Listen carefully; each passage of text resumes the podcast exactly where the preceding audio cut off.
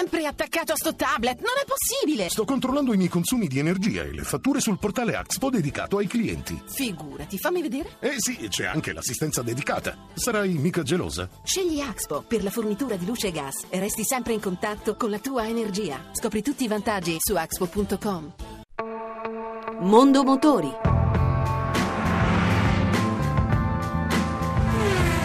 A cura di Roberto Taglialegna.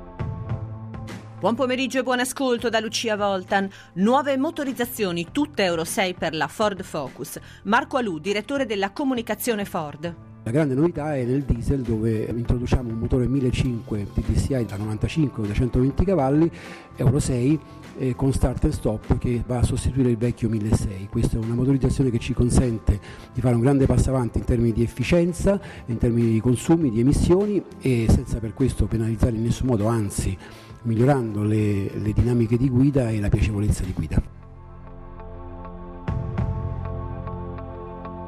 Una buona notizia per il mercato dell'auto e dunque per l'economia del nostro paese. A marzo le immatricolazioni sono cresciute del 15%, 161.300 vetture, un balzo netto rispetto alle 140.180 del 2014.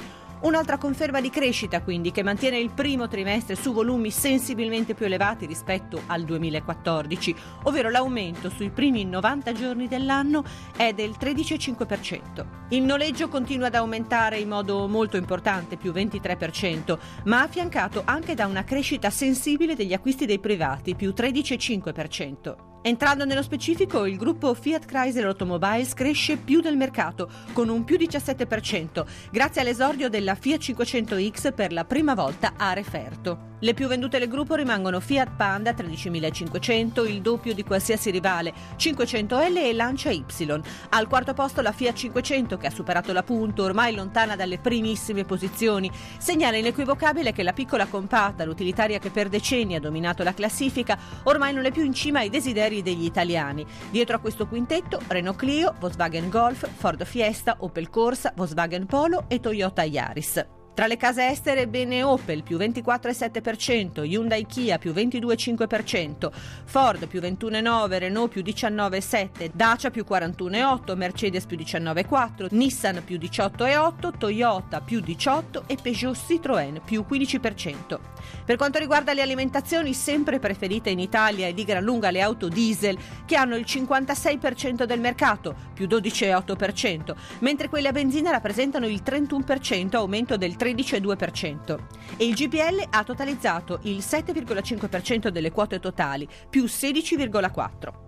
Tra le nicchie si conferma il metano con il 3,8% di immatricolazioni e un aumento del 13,4%, mentre si impegnano le ibride con un balzo del 28%, anche se la quota rimane dell'1,5%.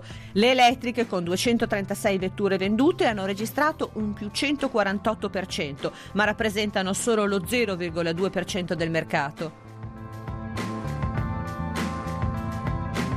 E anche per oggi abbiamo concluso. Se volete riascoltare questa, ma anche le altre puntate, potete farlo al sito radio1.rai.it. Mondo Motori torna venerdì prossimo, sempre dopo il giro delle 14.30. Buon pomeriggio.